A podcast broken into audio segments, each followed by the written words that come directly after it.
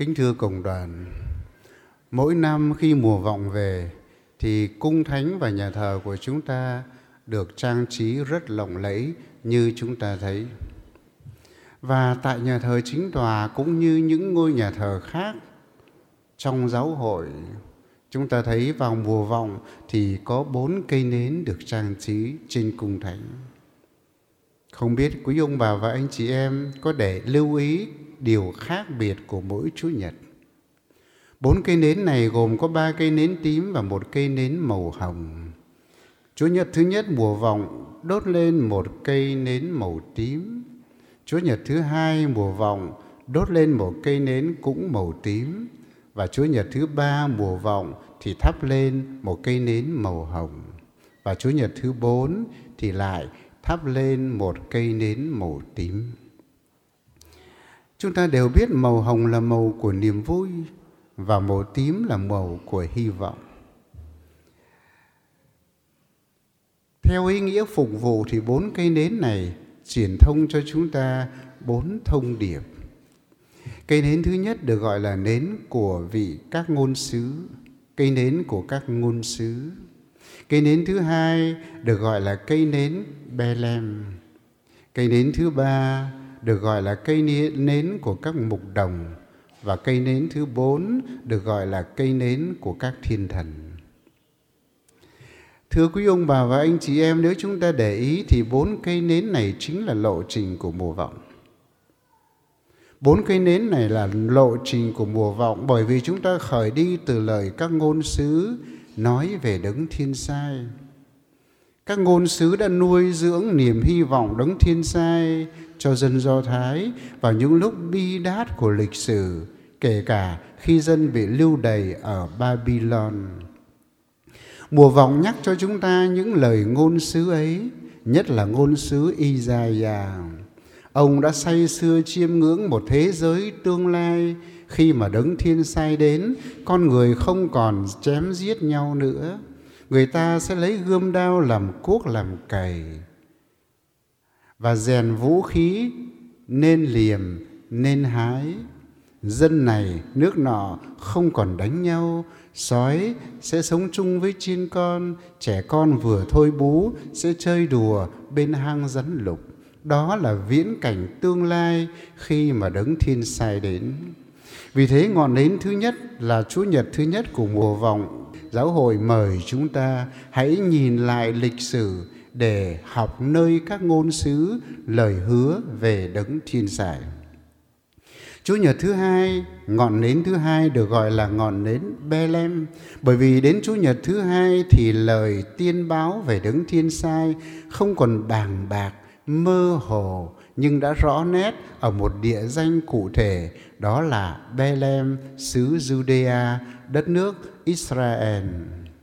Vì thế mà lời tuyên tiên báo về đấng ngôn sứ đã giúp cho chúng ta định vị ở một nơi cụ thể, không còn mơ hồ nữa.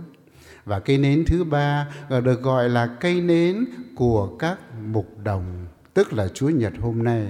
Các mục đồng vô cùng vui mừng khi thấy các sứ thần loan báo cho các ông, này đây ta loan báo cho các ngươi một tin mừng trọng đại, một tin mừng cho toàn dân hôm nay trong thành của vua David đấng cứu thế đã sinh ra.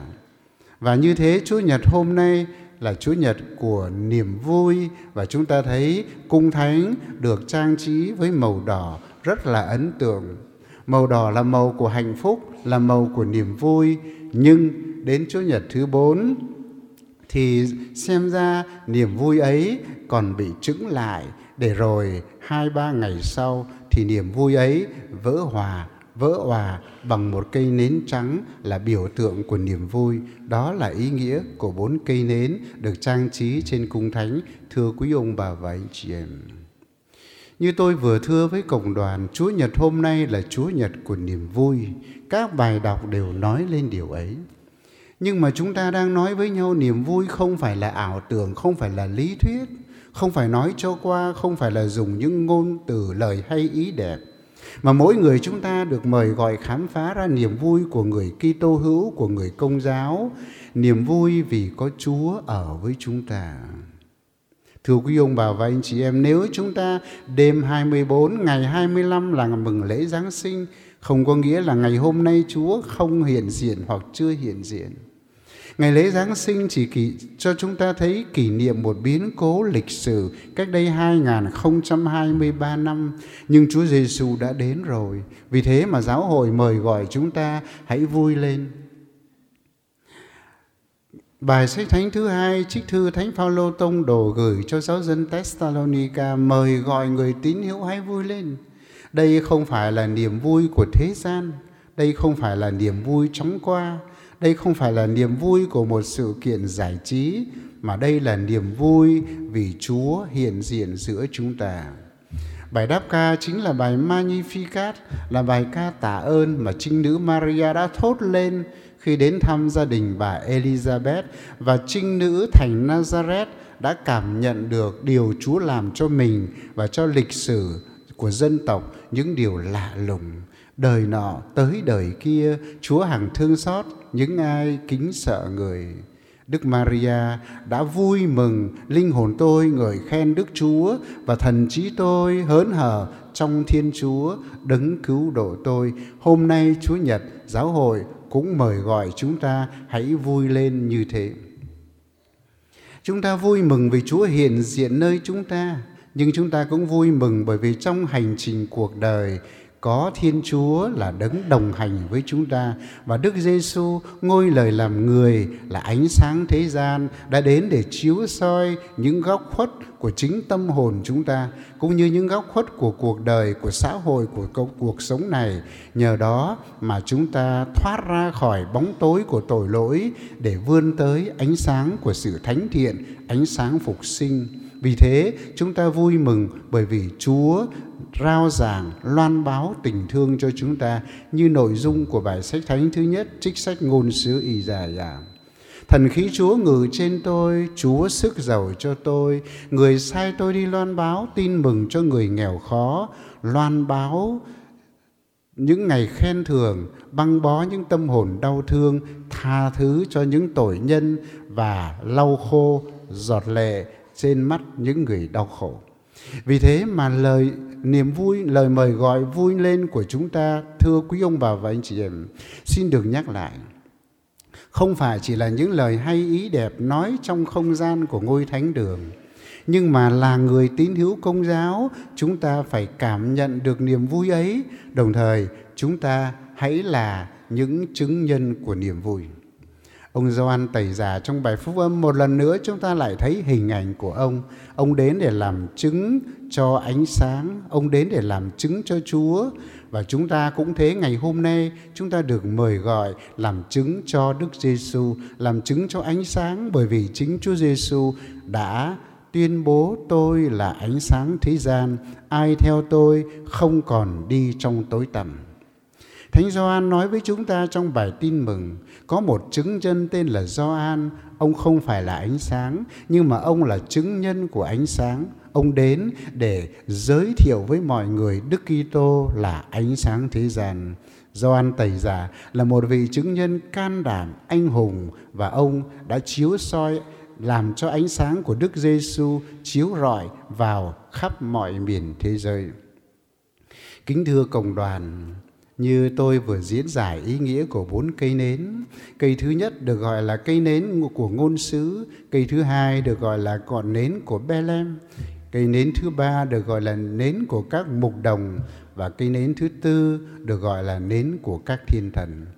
Và bốn cây nến ấy phần nào phát họa lộ trình của mùa vọng. Và nếu chúng ta suy tư đi xa hơn, thì bốn cây nến ấy cũng là lộ trình đức tin của mỗi người chúng ta Kính thưa quý ông bà và anh chị em, bởi vì đức tin của chúng ta xây dựng trên nền tảng là lời các ngôn sứ. Đức tin của chúng ta xây dựng trên một biến cố lịch sử đó là Bethlehem ở Bethlehem. Chúa Giêsu ngôi lời nhập thể đã xuống thế làm người, không phải là một huyền thoại, không phải là một nhân vật cổ tích nhưng là một nhân vật lịch sử, là con người và đồng thời cũng là Thiên Chúa. Chúng ta sống đức tin xây dựng trên nền tảng là một sự kiện lịch sử đã xảy ra ở Bethlehem. Đồng thời đời sống đức tin của chúng ta cũng mang đậm một niềm vui giống như niềm vui của các mục đồng. Này đây, tôi lan báo cho anh em một tin mừng trọng đại, một tin mừng cho toàn dân. Hôm nay, đấng cứu thế đã sinh ra trong thành của vua David. Và như thế, chúng ta cũng giống như các thiên thần. Sau khi gặp gỡ Chúa Giêsu, chúng ta giống như các thiên thần ca hát vinh danh Thiên Chúa trên trời và bình an dưới thế cho người thiện tâm. Bốn cây nến này phát họa lộ trình của mùa vọng và phát họa cuộc đời của người tín hữu chúng ta. Và hôm nay trong thánh lễ này, bảy ông bà anh chị em, những người dự tòng khởi đầu hành trình đi theo Đức Giêsu. Đức tin của họ không dựa trên một lý thuyết trần gian, không dựa trên một sự khôn ngoan của thế gian, nhưng mà dựa trên lời ngôn sứ, dựa trên một biến cố lịch sử và dựa trên lời giáo huấn của giáo hội. Chúng ta vui mừng đón tiếp bảy ông bà anh chị em này vào giáo hội trong tình hiệp thông, sự trân trọng và nhất là với niềm vui, niềm vui của giáo hội. Amen.